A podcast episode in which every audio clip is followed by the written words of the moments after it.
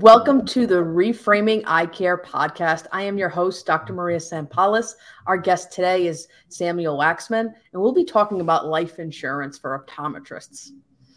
Uh, if for those of you that do not know Sam, uh, he is a licensed life insurance and living benefits advisor who has been in uh, financial services to, since 2011. He holds the following designations: certified financial planner, chartered life underwriter, certified health insurance specialist, and certified executive advisor.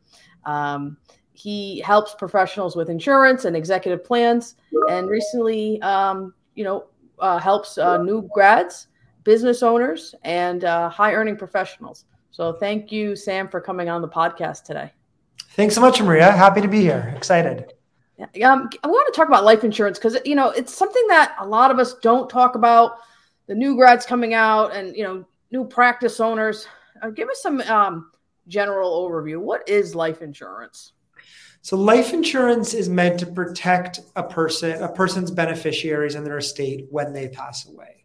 It's really as simple as that. It's a death benefit that's meant to protect what a person has for somebody else.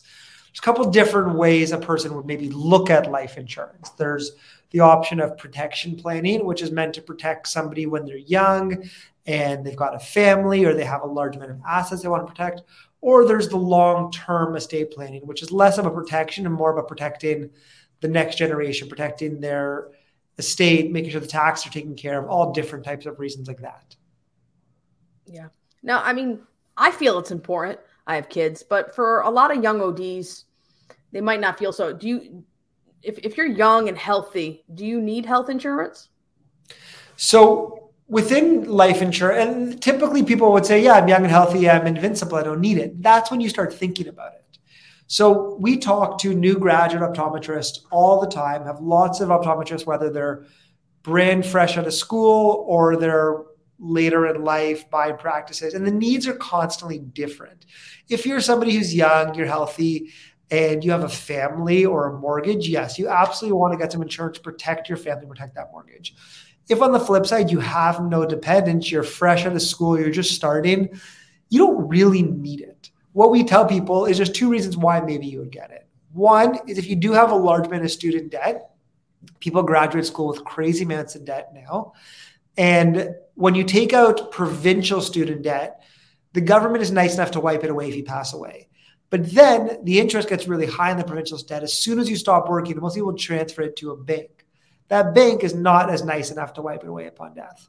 So people have a cosigner, or if they don't want somebody else to be on the hook for their debt if they pass away, then that's a reason to look at life insurance. On the flip side, if you have no debt, you have no dependents, you're brand new, you're fresh out of school, no, you don't need it. Maybe you're going to think about it because you're like, hey, this gets really expensive. This is a good financial planning opportunity. I want to look into it now. That's something you could look into. Excellent. Now, I, um, what are you know if if if you do have no dependents, you know, you said you don't need it, but um, give us a simple as like the term versus permanent and what the scenario would be like for dependents. Yep. So I like to look at life insurance as a mountain. This is my kind of go-to example I always use. When I was 24, I joined the insurance industry. I was at the bottom of the mountain. I didn't need life insurance. I got some of it because I understood how important it is. I understood that I could pay it off over time and pay it up quicker. And my premiums would be a lesser amount because I'm 24 and I'm younger. So I took some permanent insurance.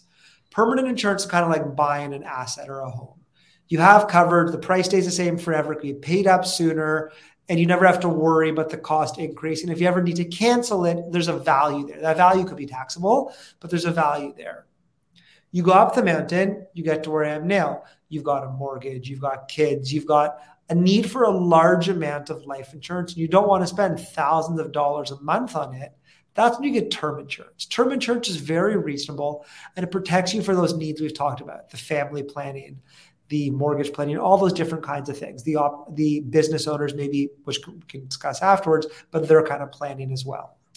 Then you go back down that mountain, you get to where my parents' generation is, as an example, an older optometrist, maybe in their 60s, who doesn't have a mortgage, doesn't have kids who are dependent on them anymore. Their need is less about protection planning and their need is more about tax and estate planning. that's when you look at permanent insurance again. So it's very scenario dependent. It depends on what stage of life you're at to decide does term make sense, does permanent make sense? Do I get a little bit of both? That happens all the time as well, where somebody will say, Well, I really like permanent, but I really need a lot of term. Can I get a lot of term and a little bit of permanent and do a hybrid? Absolutely.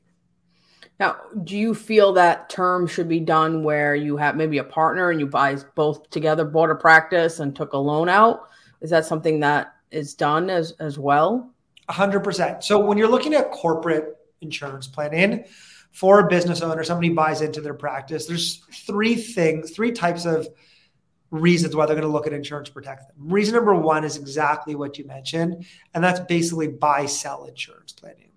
That says that if you have two optometrists who buy a practice together, and if one of them passes away, they don't want the other person's spouse coming into the practice. They want to make sure the shares are paid out to their family and the other partner can run the business as it is. That's when you get a buy sell policy. That the business owns, the business pays, the business is the beneficiary, and each doc is the insured. And what it does is it protects them and their families if something were to happen for them. The other type, similar to what you mentioned as well, is loan protection. If you had to take out a million dollar loan to buy into your practice because you had to buy the land and the office building and the equipment and some goodwill. And the bank gave you the million bucks, but is worried that if you pass away next week, what happens to a million dollar loan? Yes, life insurance is an amazing asset for that. The third type of corporate life insurance planning somebody would really consider is key person protection. This may be on themselves. Usually it's on a different person within the practice, whether that be a high earning doctor or a non uh, a non profit sharing partner maybe where you're not as worried about them for that reason but if they pass away the business is impacted. And you want to have the business take some insurance planning on them to protect that. That is something people do as well. I wanted to ask something about that. So in some of the locations in the past um, some corporate locations one of the benefits is term life insurance. Um, now this is that where you're talking about where but is that also a benefit for my family if I passed away? They provided that benefit. They probably have both ends, I would imagine, but I didn't know about that. Correct. So it depends how you're structuring it. So it's always important to make sure you have the family protection. Or if you've got young kids, you got a mortgage, you want to make sure that's covered.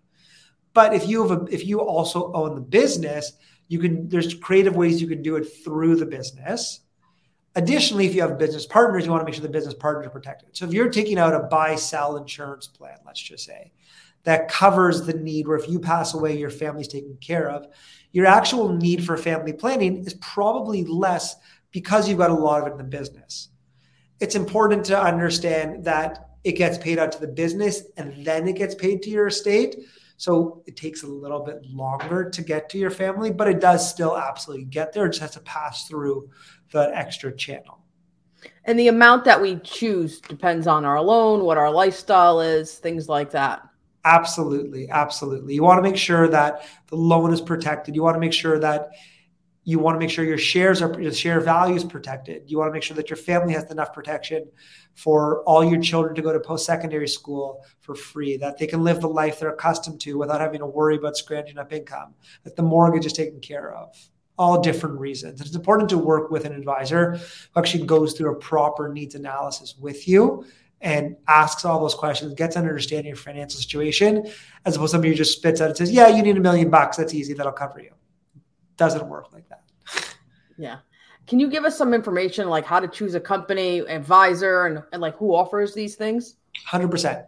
So within Canada, there's about 16 registered carriers that offer life insurance, a lot more uh, in the United States.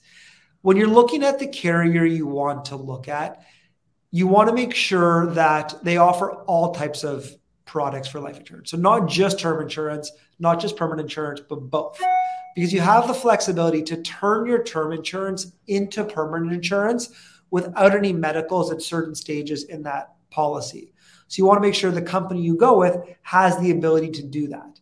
You want to make sure that companies' policies, their term policies, are renewable and convertible, which means the insurance company can't just change your policy on you, that you have the option to do those changes. that's how you really you want to and you want to obviously want to make sure that they're reasonable in comparison to the market you're not going with the highest company but you're not going with the lowest company that you've never heard of that you're going to worry about paying a death claim when i talk to clients all the time i'll tell them maybe we're going on a term policy we may be going with the fifth cheapest company but that's because i haven't heard of the first two companies and then the next two don't have good convertibility options so it's worth paying the extra dollar fifty a month to know you have peace of mind and safety Correct. When you're then picking that company, it's also a matter of working with that advisor. So you want to make sure your advisor is totally independent. They don't work for one carrier only, but they can provide the full gamut of coverage. Is there like a website like Bankrate where you can kind of check uh, different things for for life insurance? Is there like a like to compare and get research? So yes, but it's not good. Unfortunately, I wish there was. Uh, you could Google life insurance rates and spit your numbers in. It'll throw you out some information, but you're not going to really know if you're looking at the right amount of coverage. You're also not going to know that if, as I mentioned, if one company is much cheaper, cheaper, why are they cheaper? Is it because they don't have good convertibility? Is it because they don't ask you the proper medical questions, which is important because you want to make sure you're getting asked those questions so you a claim can never be denied. Um, so it's really a matter of finding that advisor that's independent and just being able to trust them because they will be able to guide you. Yeah, I think that's very important. Hopefully, you know, we all, you know, have this safety and and and for life insurance. Um, hopefully, we never have to use it. Um, but I want to thank you so much for coming on the podcast, giving us some information for optometrists. I think life insurance is a important topic um, in different stages in our career, and I think you gave us some good insight on it's just more than just a death benefit for our family, just how we can use it in our practices too. And for student loans, for buying a practice, for your partner, um, and and obviously for your family too. Of course, that's very important. So thank you so much for coming on the podcast. Thank you so much. It was a pleasure.